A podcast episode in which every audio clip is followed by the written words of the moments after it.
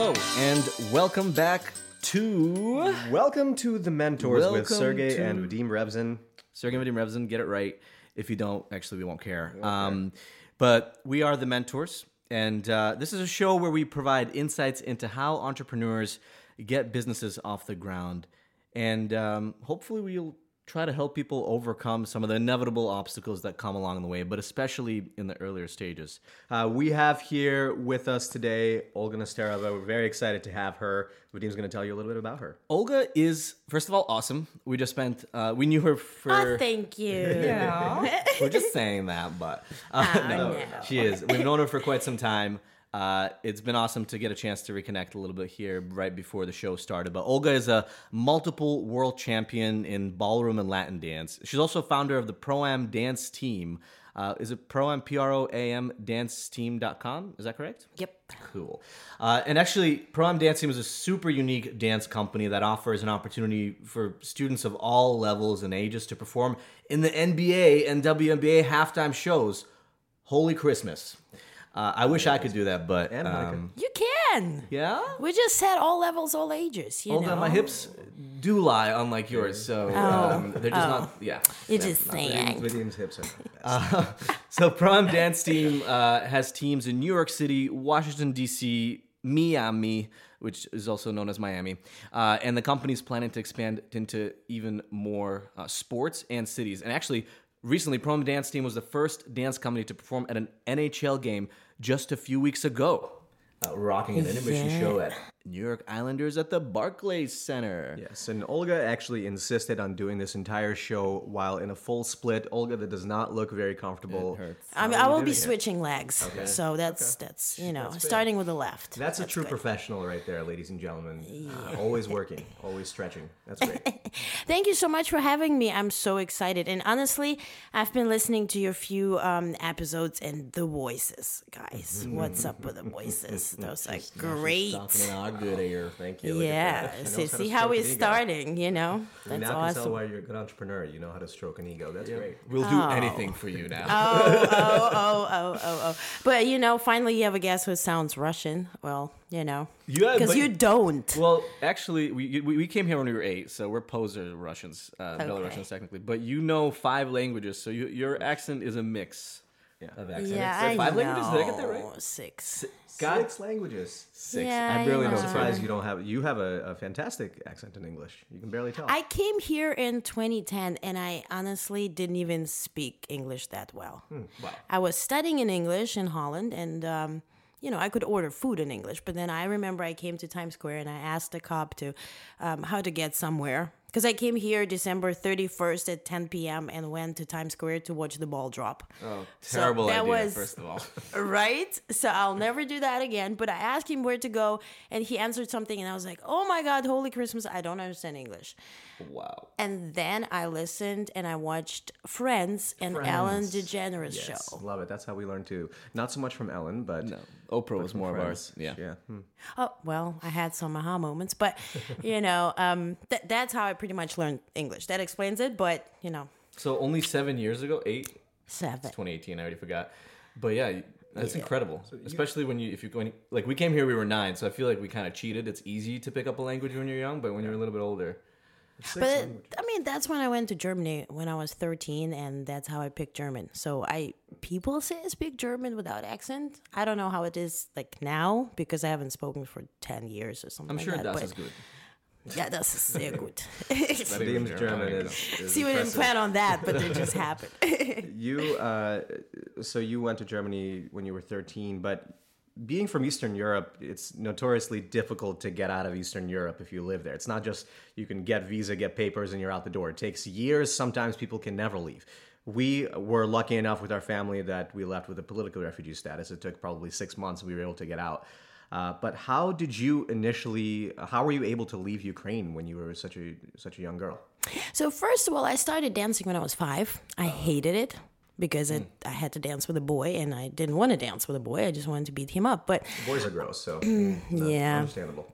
Yeah, so uh, kind of my parents pushed me into it, and I started having fun when I started winning things.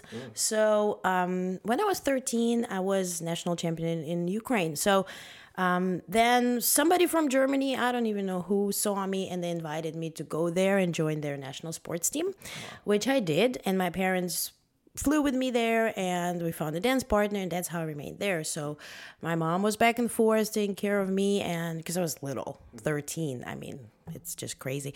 Um, so I stayed there for nine years and whatever I won was in Germany for Germany. And um, that that's pretty much was the reason and the way to get out. Wow. And it was a, was In it a a, good dance way. company that, that found you? And then did they take care of all your visa issues essentially? Is that what happened? Um, they have it's a different structure in Europe, so they have um, dance studios, and um, if uh, you are good enough to be in the national sports team, which only involves six couples from all Germany, then the national sports team will take care of the visas and stuff like that. But obviously, you have to renew it, and you have to be good enough to stay on top of the game. But you said you hated dance when you first started off, mainly because of the boys. Mm, I just, you know, I was very like I'm an introvert. I still am Really? with some extrovert obvious. qualities. Hmm. Yeah, well, you know, I wanted to sit at home and read Harry Potter. That's all I wanted. So, That's basically what we did, but not Harry Potter. We just watched Bugs Bunny and had no friends. the cartoons. Well, me neither. So that's that's you know. So uh, for me to go dance and be among people and do something and dance with a boy and listen to instruction, that was a bit too much. But um, I'm kind of I'm very glad actually that my parents pushed me to do that, and that was the key and also the way to get out of Ukraine in a good way, and uh, no judgment for people who live there, and um, all respect. But for me to get to Germany, to be among people who didn't speak my language or neither I did speak theirs, and to learn German and to go to school and kind of learn to manage myself. You know, when you're 13, you actually don't think about what life involves. Like you have to do the groceries, go to school, um, cook, clean, go to competitions, uh, train seven hours a day every day. So it was a interesting kind of like very fast development as opposed to usual teenagers. No, I noticed that a lot with people that end up um, becoming entrepreneurs, self starters, and sort of persevering through the difficulty of the process is a lot of times, and this is by the way, no means by no means a requirement to succeed, but um, when they're younger, they're typically thrown into a situation where they just have to figure things out themselves and kind of be adults Yeah. earlier than Yeah. they should You have to be very disciplined to train seven hours a day as a teenager. Yeah, yeah. I mean, you know, name it, claim it, figure it out. That's pretty much the uh, the rule everywhere with anything you do. But especially in sports, you have to be consistent with what you do. And if you keep winning, that's great. But what if you lose? You still have to be on top of it. And dancing is also different because you dance with a dance partner. So you have two personalities working together. If it's two teenagers, you know, I had dance partners who suddenly started falling in love and having girlfriends, and I'm like, no, come to practice. um, so then it's time to say goodbye and pick another partner. You know, like you have to. Uh, it's a team. It's a little teamwork, and the smaller the team, the um, more difficult it is to work together because you're dealing literally with the personality.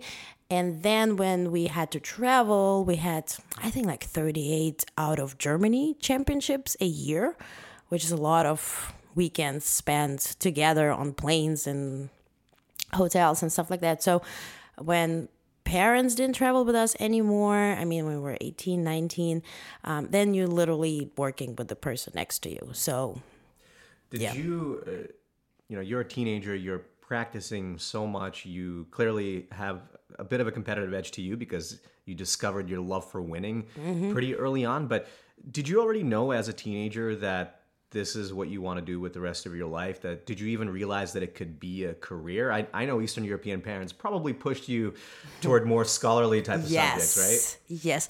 Well, my family is. Um, my dad comes from business side, so he always had companies, and my mom comes from an academic uh, family. So her dad is professor. So this was um, kind of like an interesting mix. So I could probably choose both sides. But honestly, when I stopped competing, when I was, um, I think 22, 23, I hated dancing at that point. I said, "Oh my god, I've been doing that forever. I haven't been to any birthday, to any party, to anything. I couldn't socialize. I just hated. I want to study and I want to do something else with my life." Um, because also physically, it's very difficult to practice every day to be on top of it. And uh, I looked around and I looked at all those instructors who would go um, become judges and then party and then, you know, some have connections and do all that. It wasn't my world. So I wanted to get out. I wanted to study. I wanted to do something different. Um, and I went to Holland and I started studying international business. So after being there for two years, uh, they said, "Oh, you're best student, this and that. Um, do you want to do a double degree?" And then they gave me like a bunch of countries to choose from: Germany, back Par- like there was some France, Paris, or something like that, England, and I thought let's choose U.S. because it's the furthest, and it freaked my mom out. So I was like, "That's great, let's do that." You just like to ruffle feathers already. Yeah, right. So, um, so I went to U.S. and I first arrived, as I said, in New York, and we spent um, me and a couple of other students. We spent four days here, and I was like, "Oh, great, U.S. is amazing." And then we took plane plane to Charlotte or I think Asheville, North Carolina. North Carolina. Yeah, so it was January fourth.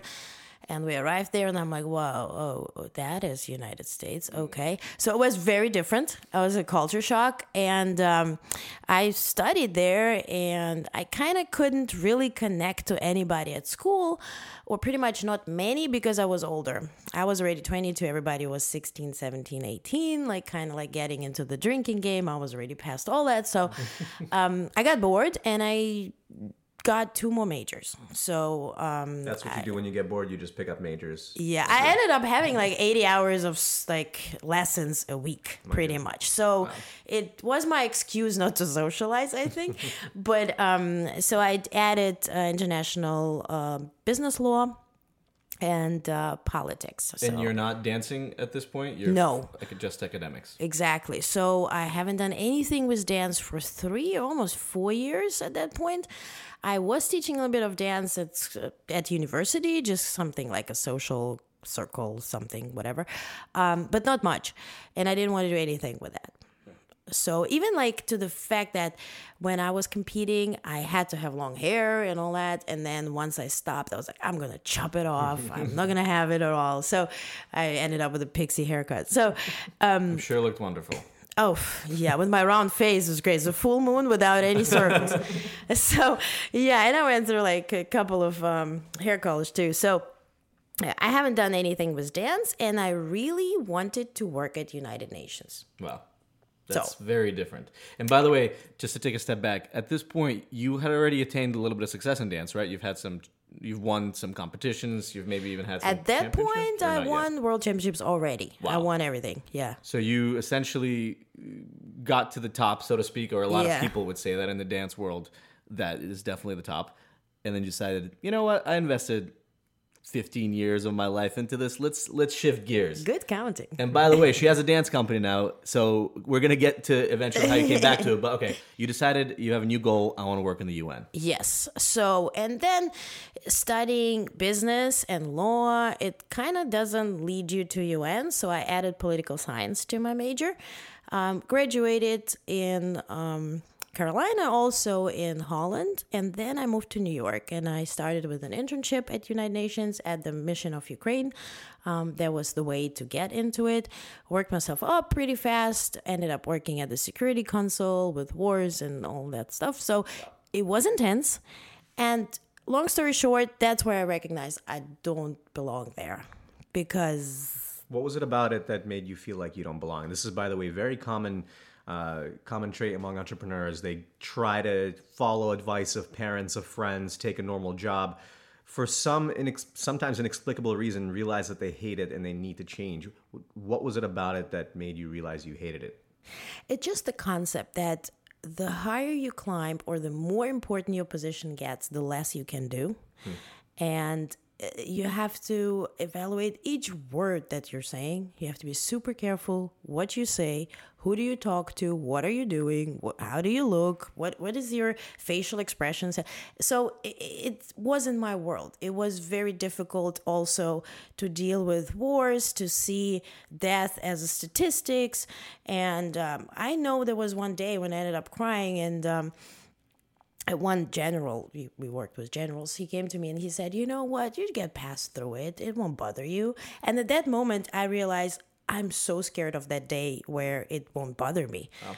and that was pretty much the day where i decided to get out wow and how many years were you in the un at this point with the uh, internship and now two two wow. and a half that's yeah. really fast uh, progression yeah um, it's funny you mentioned that sort of the the higher up you got, the more scrutinized you were, the more careful you were with uh, the words you had to say. It's why we started this podcast, is so we can say whatever the hell we want. But we awesome. also we, we also have a similar, um, and a lot of people, I think, as Sergey touched on, um, get to a point where it's like we don't want authority. We don't want anybody telling us what to do, even if that means years of potential failure. It's worth it mm-hmm. because at least we get to make our own decisions, which is a pretty big deal and probably a lot of incentive to actually get out there and dive deep and say, you know what, it might suck for a while, but who cares?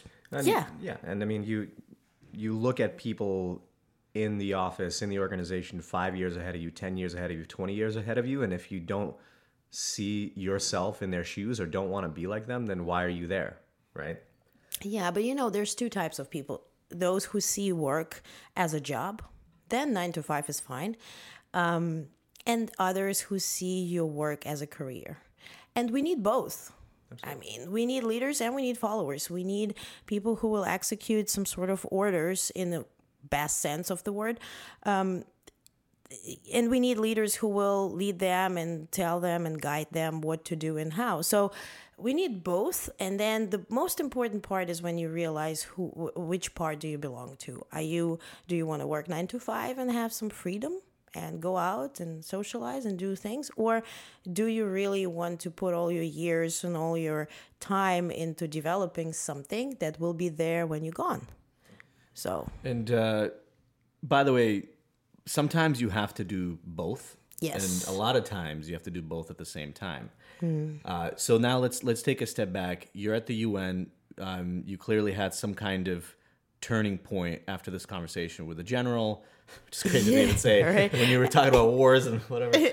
Um, and what happened next? I mean, did you just quit, or what was sort of your next step in saying, okay, I need a change?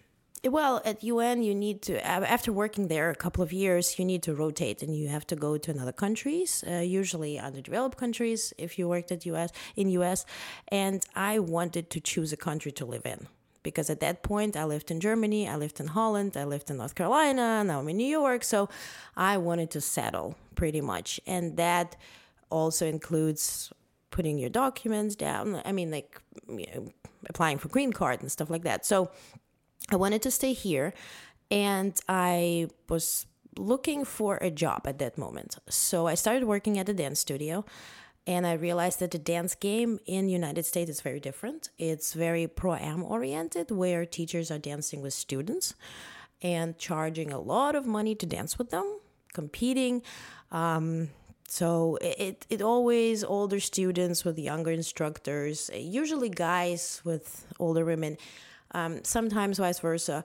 But it wasn't, and my uh, teaching style or style of teaching was that I wanted to uh, make the class very interesting for students and also for me because I think if it's if I'm bored teaching, the students are bored taking that class and. I know that the managers would come to me and say, Can you please slow down? Because we want them to sign up for 40 hours of class. You need to stretch out the material. You need to do this. And I'm like, What the hell? What is this? I, you know, what, what kind of stuff am I getting into? And that was actually the day, almost the day, where I got a phone call from the manager of Madison Square Garden. Wow. And he says, Well, I saw your website. And I mean, I did some sort of website like three, four years ago when I was still like into dancing. He's like, Well, um, I saw you multiple world champion. I want your team to perform at halftime. Hmm. That's crazy. So I'm like, Oh, halftime what? Halftime basketball. Oh, great. Okay. When should that be? In two weeks? like, oh, that's great. Like, um, what kind of show? Yeah, we want three minutes. We want your team to perform. I said, okay, great, let's do it. I didn't have a team, and I had two weeks, so I went randomly to dance classes, dance studios, got random people together. We're 38 people. 38 people. Yes. How, how you Couples. had two weeks. How did you get 38 people? Like, did you just go the next day to 50 Same studios? day. Same Wow. day. Same day, I went to the studio where I worked. I talked to everybody. We had people from 13 years old to 65 plus, And I just said, we didn't even have time to get costumes or anything together. So I said, just get some white dress and we pair you up. And there were 19 couples. And I got another instructor to dance with me. So we were kind of like leading and then a couple of other instructors. So um, I taught them for free every day for four hours, every night after work. Um, rented a studio. Uh, we worked through it and we had an amazing show. And then I ended up having 38 students. And they said, What's next? And I was like, um, I guess I need to register my company because now I have to start charging. Um, so, and that was the beginning. That was, um, I started officially uh, preparing for the show, I think June 6th, 2014. And I know you were at the show. I was at the show. I know. Um, for a few reasons. One, I love dance. Actually, Sergey and I used to. Uh, a lot of people don't know that, but we took ballet when we were little boys. We Six want to see pictures. Six or seven years. Maybe we'll post pictures. Probably not.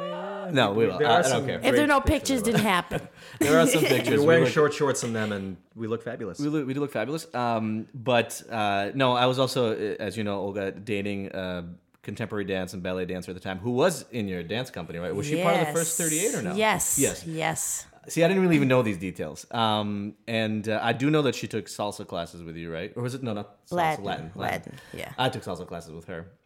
She roped me into it. Although now I can do on one and on two. we danced salsa. yeah. We danced right before this episode. Great. But I was at the first show, and I would have never guessed that you put that together in two weeks. And by the way, you obviously had to choreograph it. How long did it take you to come up with the choreography? Well, um, as I said, I had a couple of other instructors with me, but we chose the music. There were two songs that we put together. It was a cha cha and a salsa, and it w- I just go with the flow. You know, you have people standing there. You have to, and I had to learn up front what does it mean to choreograph. First of all, a show for thirty-eight people. Second, with uh, dancers that are not professional dancers. Um, and then there was a third stage where they all got scared and said, "Oh my God, tomorrow's the show. I might not show up." And I'm like, "What?" so uh, then comes all that psychology or something that that that part to the training. So it's not just choreography, not just training. It's also a little bit babysitting, a little bit of uh, you know helping with hair and makeup and dress and everything. So that was kind of like my fast introduction into this sort of business. Wow, wow. And and uh, so you get this this one contract to dance uh, at a halftime show for New York Knicks. Is it? Um, I imagine. No, no, no. No, it First was was WNBA. It Oh, was WNBA. Mystic. Uh, no, Oh, okay. Mystics. Liberty? Wait, Liberty. Liberty. Liberty. Sorry. And uh, By the way, those women are tall and wondrous, and are yeah. The games were the game was just as entertaining to watch. But then the halftime show, how did you? damn. Did you? All right, buddy. Sorry. Uh, did you negotiate that contract? Did they pretty much just say this is what we're paying and and uh, take it or leave it? Uh, How did you even know how to structure the deal? Well, it was not even with the Madison Square Garden. The other part of the deal was television because we were broadcasted. So um, they said, send us a video of your training a week in. So I did send the video, and they said, oh, you're actually not synchronized. That might not even happen. And I had to put my foot down and I said, listen, you know what? You want us to perform or not? If I told you and I promised you that it will be synchronized, it will be synchronized. And um, I might have used some different words. Um, I'm a world champion. Damn it. no, yeah, also some other words. Yeah, so they let us perform, which was an amazing thing to do um, for us and for the company itself. So uh, there were a lot of things, and I remember that we got the video, and everybody loved the video of the show, the official, I think ABC or something like that. Um, And then the same MSG manager called me and he said, You know what? When you perform next time, just be careful. Um, you need to rotate because people complained why they needed to see somebody's butt for three minutes. so then I was like, Oh, arena is 360. Right. We need to be rotating. so let's put that on the agenda for the next time. So we performed there and I had students and I started. Um, first of all, the company that is now is was completely different than 2014 because I had to you know try out first things. So we started with different groups. Uh, we started four groups. One was in salsa and i hired instructors in salsa. And the other one was latin and ballroom. That's what i was teaching. Then we also had hustle also with another instructor. Um, kind of started too early dealing with hiring employees because I didn't really know um, what to expect. What do I want from them? So I pretty much said, well, teach a class the way you teach it, make sure people love it. And then you get into the issues where you cannot micromanage everything because you just don't have the time for it. And then people, it kind of derailed. So, bottom line is that we started with, let's say, 20, 25 people in each group. By the end of the quarter, which was, let's say, December 31st, 2014, we ended up with 35 people in my class and three, four people in other classes. Mm-hmm that was exactly the time when I learned well, nobody will love your business as much as you do. It's your baby. So if you you put the energy into it and if you want the other employees to bring i mean do their best and do something what you expect them to do you have to phrase it and you have to really write down the rules so they can follow it. So you can be really open minded and say, do your best and let's hope because you're investing in it. It's your time, it's your money, it's your name, it's your everything. So it's your responsibility pretty much. So uh, then I had to sit down and say, well, what do I want from my employees? let's quit having those groups let's have me first let's hire some other instructors to do something what i do so i can kind of like um, teach them how to teach pretty much Latin and ballroom and overtake some classes, and then I can expand the company and work on it and not just for it. Um, and then came winter, and I thought, well, you know what? I like LeBron James. He plays for Miami. Let's open the team in Miami. Wow. Flew to Miami. Um, Without any meetings set up, scheduled I, ahead of time, or you no? Just I mean, there? I haven't even been to Miami at mm. that point. Wow. I haven't been anywhere in U.S because I just worked. Um, flew to Miami, had an intro class, um, advertised it like social media, um, Facebook, Instagram, and that stuff. So 2015, January 2015, we had the first intro in Miami. We had 30 people there. They got excited. We started the team, and then I ended up flying to Miami every week wow. to teach and prepare the team. Wow. And and you so you found a space in Miami. You rented it from from someone, I imagine, and yeah. and got students through social media. Yeah, so I found a space on. Um, Google pretty much. Mm-hmm. It was a dance studio that I could afford. Um, rented it out, would fly back and forth to teach and uh, you know, collect money and do that. Stuff. Gotta collect the money. You, you, have to. I mean, you have to sponsor it. Um, it was more time and money investment than it was gain at that point because I'm just starting and um, you have higher cost. I mean, you have to fly, you have to stay in a hotel, you have to figure things out. So they had eight weeks to prepare. We performed at the Miami Heat game. And then the Miami Heat management said, Do you want to do playoffs? Whoa. Yeah, so which was great. And I said, Yeah, sure. And I didn't know that playoffs have a little, you know, some interesting f- facts to them. You don't know when you perform, That's and right. they will tell you 24 hours in advance. Wow. I would have never even thought But that. how did you even, before you got the playoff gig, how did you get to perform for the Miami Heat? You had a dance company that had a presence in Miami, but how, how, did you actually? It's all a different organization, right? How did you get in touch with them, or did you get in touch? Did they get in touch? What happened? Um, well, we first were in New York, and then when I had the thought to expand to Miami, I contacted Miami Heat. Who did you contact? Um, first secretary of secretary of secretary then i looked on linkedin got connected to the managers of sales and entertainment and then you get to the person you really need to talk to mm-hmm. um, and our connection with miami heat is awesome um, they're very helpful it's um, the manager is from New Jersey, so he's very up uh, upbeat person. So we got that started, and uh, by that time we already ordered costumes and did all that. Um, so it was great. Um, and then the playoffs came, and they said you all have to be dressed in white. So I said, "Hey, who's on board? But we don't know when we perform, what time, what day. It's just gonna happen." So we ordered new white costumes. We're preparing, and then I remember I was sitting on my luggage in New York, and at 1:30 a.m. they called and said you're performing in two days. Wow. So I flew in the morning, got the 1:30 team ready. a.m.? Yes. They called you or texted you or emailed you or what? I'm just curious. Um, I texted. Texted. That's awesome. Yeah, because you know you don't really want to. Nobody was FaceTiming at 1:30 a.m. Yeah. to say the least. So they called me, and then I had to get the group together, and we, you know, rocked it out. So it was cool. It was an interesting experience. Wow, um, that's unreal. Before before we move on, I just want to take a step back and unpackage some of the things that you've said because they've been really interesting. First of all, for those of you guys that are wondering, wow, could I do something like this? What are some takeaways when you were starting off? Um, when you found out initially that you got the Madison Square Garden gig, you worked your butt off uh, to get people. You recruited them. You offered probably over 80 hours of um, uh, Free training. free training.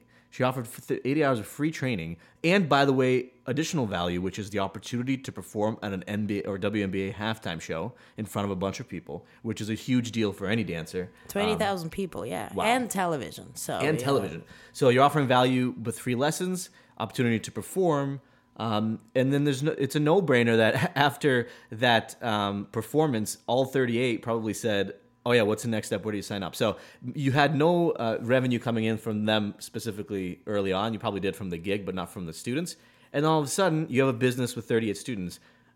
I bet any somebody anybody that wants to start a dance company and they think, how am I going to get 38 students? It would take forever, and that Yeah. would be difficult in and of itself. So you have to offer value early on. And something else that you mentioned was growing a little bit too fast and hiring people right away without having processes. And this is a lot of startups, a lot of entrepreneurs get into the same problem. They think, oh, you know what? I can't do a certain aspect of my job or I'm not good at it. I'm just going to hire away my pain and, and hopefully somebody else will solve the problem.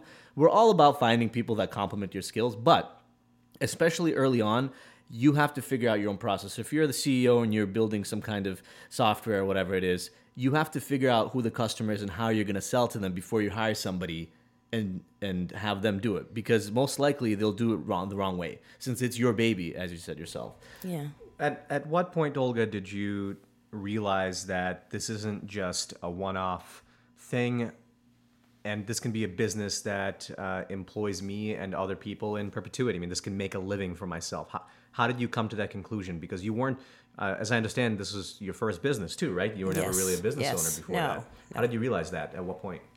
Well, it was, um, there were a few things. First of all, I realized that I don't want to work in the dance environment that is here. Um, and even though I won the titles in the dance sport, and it's a dance sport association, it's worldwide, I didn't want to be part of it. It wasn't my thing. It was very political. It is still. Um, it looks great, has a lot of facts to it, and I don't want to be part of it because people get hurt. You have politi- when politics came come in. I don't want to explain to my students why they didn't win just because somebody's daddy was the sponsor or something like that. So I wanted to, first of all, students to um, and, and the, on the other hand, um, you have the pro am industry here in U.S. What is where pro-am? Pro-am is professional dancing with amateur. So you have the teachers dancing with students, and just to have a little insight, um, the student is paying up to up to I mean it's on average hundred sixty dollars for forty five minutes class, Wow.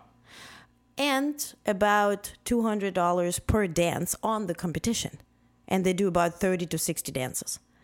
So imagine the cost for a person, amateur person, um, someone who is adult, who doesn't have the time to evolve and become professional, but wants to perform right now and feel some sort of validated and try to pursue a dream that they never had the chance to pursue before.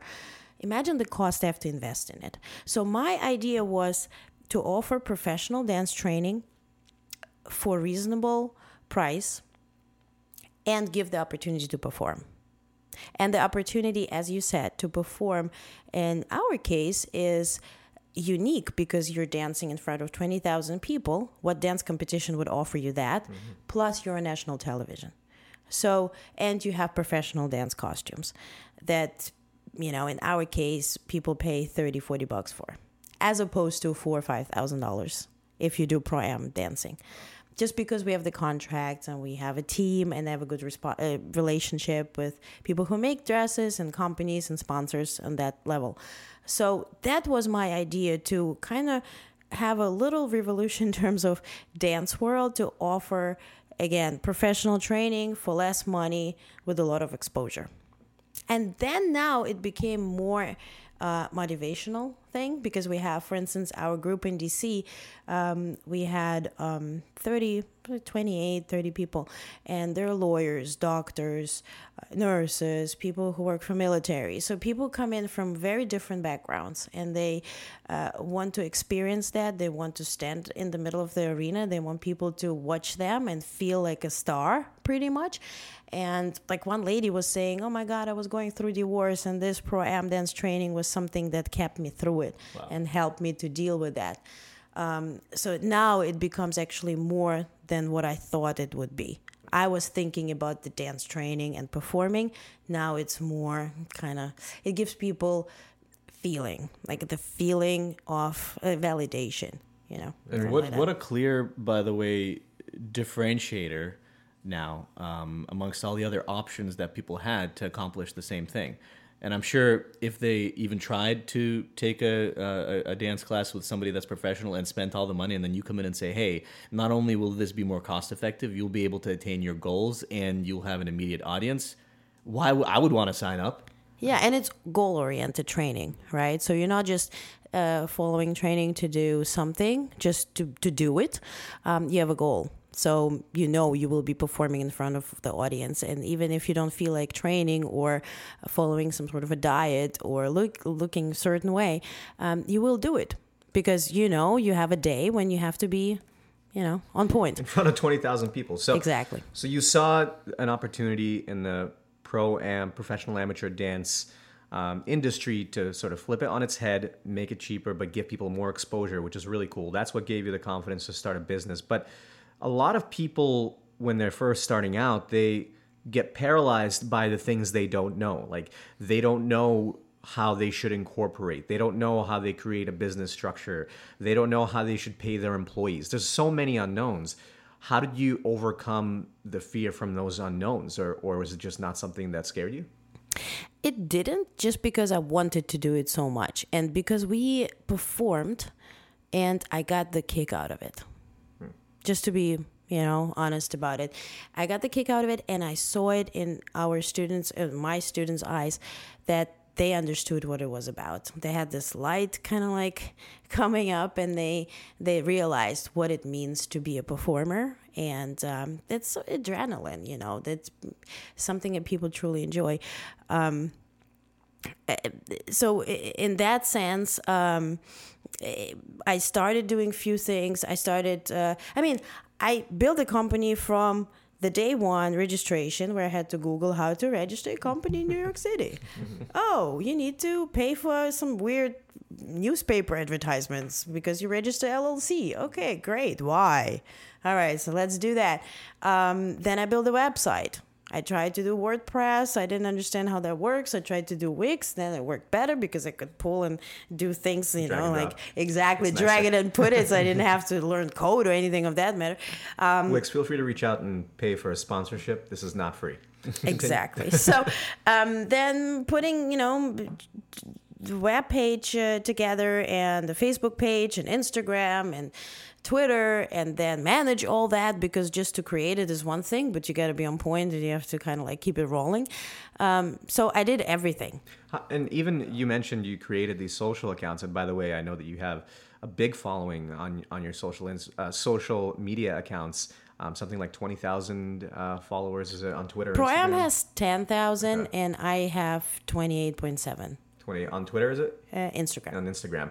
And so so you not only like you said started those accounts but you maintained them How did you uh, how did you figure out which one to focus on, or was it all of them? How did you not drop it, but basically stayed consistent and, and grow that audience? And and to frame that question maybe a little bit differently as well is um, walk us through if you can sort of your routine? Because you have to do so many things with this business. You have to do the creative side of it but then you also have to do the marketing like any business. So how do you split up your days? And yeah as sergey said what do you focus on So first of all, in terms of Instagram following, why I decided to go with Instagram just because we're visual. Because I can tell you as much as I want, you know, how great our dancing is, and I can sing it probably, but you have to see it to understand what exactly we do. And I think some of our listeners right now don't really know what exactly we're doing. So um, Google it up. You're gonna see it. We don't twerk. That's what we don't do. Um, You dance. Exactly. So it's it's uh, Dancing with the Stars ish thing. Yeah, but uh, not sped up. Um, well, a little shade here. Um, so uh, in terms of Instagram, you have to stand on. Uh, you have to post at least five to seven times a day Oh wow. that's how you grow it. In that that was the way for Pro Am Dance Team to get the ten thousand followers, and uh, the other part was for me to understand that I don't really have to post me teaching and my pictures, but introduce our members. Because we say all levels and all ages, people want to see it. You want to see a lady who's 60 plus years old, and then you want to see a girl who's 13 years old, and then you want to see a guy who's 45, you know? So you have to show your members and see so people can realize who are the people behind the company, behind the brand in terms of my personal Instagram, uh, first I was posting, you know, like everybody else, food, and I'm traveling here and I'm traveling there, until I realized what is uh, the intention of it. So um, the intention is to build a brand. Because I have the titles, I'm the world champion, so I'm the core of the brand because that's what attracts people. Yes, we do have amazing instructors who teach for us hip hop and Latin and everything. But in order to get the attention, I have to advertise myself to build my own brand within the Pro Am Dance Team brand. So people come in and then they can see what who else is teaching there and see the value in it. Um, so it's very different sort of posts. So Pro Am Dance team is concentrating on our members, and if you open it, you're gonna see a lot of students, a lot of dance class videos. Whereas on my Instagram, it's all about me. As much as I hate it, as I said, I'm an introvert. I really hate posting videos of me talking or me dancing or me, me, me. But it has to be a part of it, so I'm just taking it for the team, pretty much. So, in um, as to how my days go by, um, we operate in seasons. So, if we do have a show, let's say now we're starting the new season in Washington D.C., we're gonna have a halftime show at Wizards game on March 31st, 3 p.m. Tune in. Um, so now we're starting the season. People take eight weeks to prepare.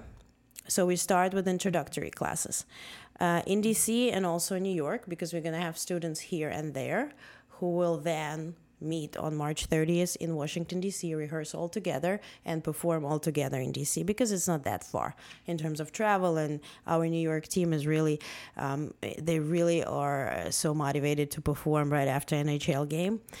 Which, by the way, wasn't on ice because that would have been our last show. so we had that suggestion to put a carpet and dance on ice, but since we're twisting and turning, that wasn't a good idea to break legs or anything. So that was on a balcony. Um, but uh, now we're starting the season. So first, we offer introductory classes in New York and DC. That means advertise, excuse my French, the shit out of it. Social media, English. Instagram. Uh, yeah, exactly. So, uh, Instagram, Facebook, um, not so much Twitter, as I said, the visual. When you're when you're uh, sorry to back up a little because I know people are going to be interested. You mentioned to grow your following, you had to post five to seven times a day. Did you also use hashtags and follow people so that you can get them to follow you back, or just posting good content to get followers? It's both. Okay. So if you spend, I I know to build the Pro Am Dance team Instagram, I spent about eight, seven hours a day to do that. Wow. You comment, you follow, you like, you do follow for follow, like for like, you post content. Main thing is document, don't don't overthink because I was like downloading all kind of apps and let's use this filter, that filter, and this filter. Who cares about the filter? Just post it if it's exciting, if it's cool, people will like it. If not, you learn from it, you uh, delete it, and you move on. So just to be um, on top of the game. And now, actually, yesterday, Instagram changed their uh, algorithm. So now they, if you open your Instagram, you're gonna see the newest posts only. So even if you scroll super duper down, you're not gonna see something I posted yesterday. So that means eh, you have to be very special and you have to think when, what is the exact timing that the post will go live. You can schedule it. If it's, you know, 5 a.m., you get the most likes, schedule it, and then it's going to go live while you, you know, snoozing. So um, the timing is important. Then the content is important and consistency. So those are the three things that, you know, are the core issues for, at least for us in, in Instagram. How do you stick with that? I mean, seven hours a day is something huge to me. It sounds like to commit to. Did you see results fairly quickly? Um, How how's do you it- have time to do anything else? That's Instagram seven hours. a day. Well, you know, I, I get up early. I um, usually I worked out in the morning. Now I'm I joined the cycling class because uh, I can feel myself and flip the hair that I now have a little bit. I wish I I had want hair to feel myself. Well, Okay.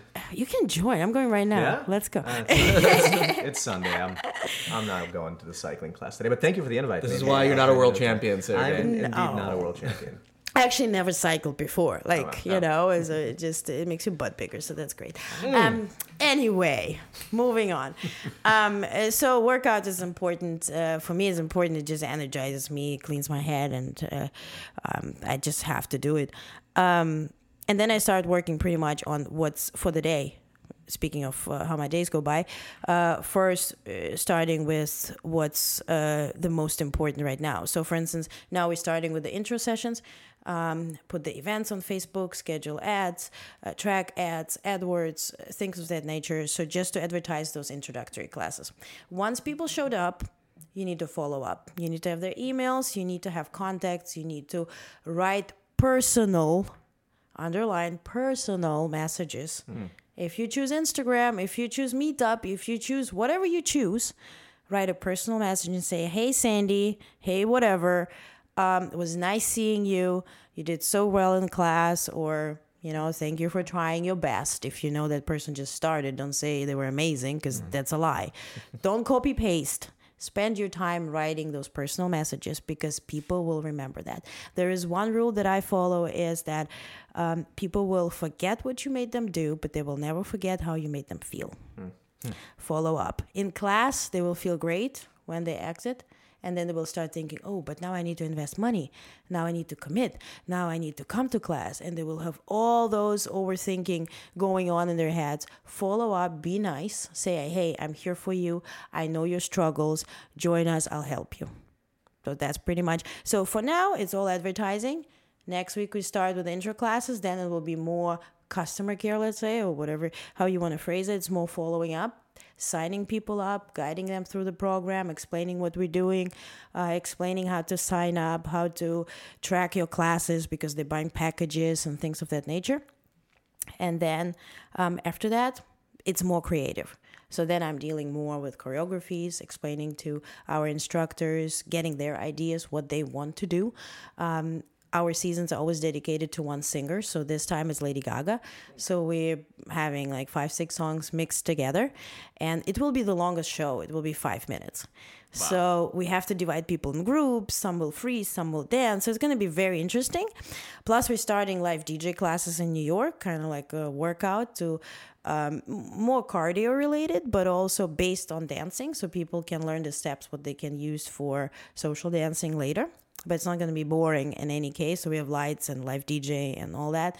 Um, because the idea is to offer to our students also a way to work out as well.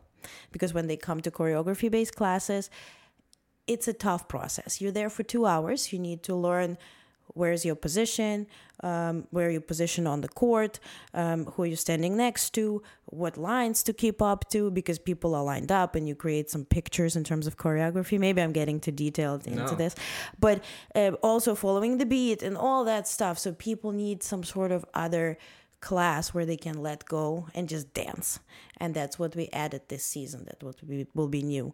Um, so you're going through marketing, you're going through customer care, and then you go more into um, creative part and really training because then we cannot accept any new students. We are literally training, so you can't Right. have walk-ins.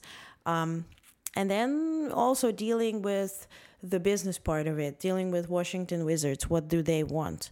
And um, just to have more insight, where is the locker room that we're changing into the dresses to? Because it's gonna hmm. be March 31st. It's gonna be warm.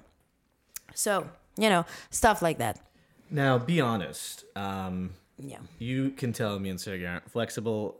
I can touch my toes. I'll say that, but I've never been able to do a split. Do you think we have what it takes to make it into a halftime show? Come in and find out. Oh. Mm. Ah! Do we, get do we get a special discount Yes. if we join? hey, you're twins. You know, two for one. Two for one? One Two for cent one. Hey. Yeah, we're gonna. Yeah, we just high fived. Okay. Audience That was very members. cute. I would love to do it. Um, I'll think about it. So, so you now have. Um, it sounds like. Do, do you actually have operations in Miami, in DC? Yeah. Uh, that there's classes constantly going on, and you have people there that you're managing remotely from New York. Is that right? Miami is now out of season because um, we had to switch instructors a couple of times, and um, maybe it's Miami related. I don't know, but we have to find somebody special there. DC, we have instructors, we have classes, and uh, I have to travel back and forth every couple of weeks to kind of micromanage it as well, um, to welcome new people so they kind of see me also at some point.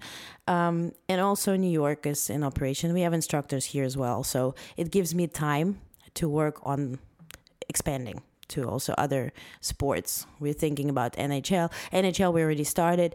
Um, NFL coming up, uh, March Madness, things like that. So that's that's the next steps that we're going to. That's crazy. Um, and awesome and exciting to hear. and hopefully we get free tickets to some of these events. Of course. JS, just saying. Um, so actually, this is a good transition to the sort of the last segment of the show that we like to do because we call ourselves the mentors. The mentors. There you are. Um, Thank you. we're gonna try to have a little session here, but basically, talk us through what is if you could think of clearly it's a business and there's a lot of things going on and a lot of things in your head, but if you could distill it into the biggest problem that you're experiencing right now with your business that you need to work through, how would you explain it? Quality control. So because Quality assurance. yeah because uh, see we have uh, and i mean we are in creative business right? So if you if i hire an instructor and i say um, you know please teach hip hop i'm not a hip hopper. I can't tell what what is hip and what is hop. I look like a like a grasshopper on drugs when i do hip hop. So um, i can't do that but and i say bring in your creative you know part into it and put some choreography together but i need to still guide. Like you need to rotate you need to do this you need to follow the beat where's the music is going to switch so um, i still have to guide them but if i'm not in that city and i didn't see the training happening I don't know what's happening.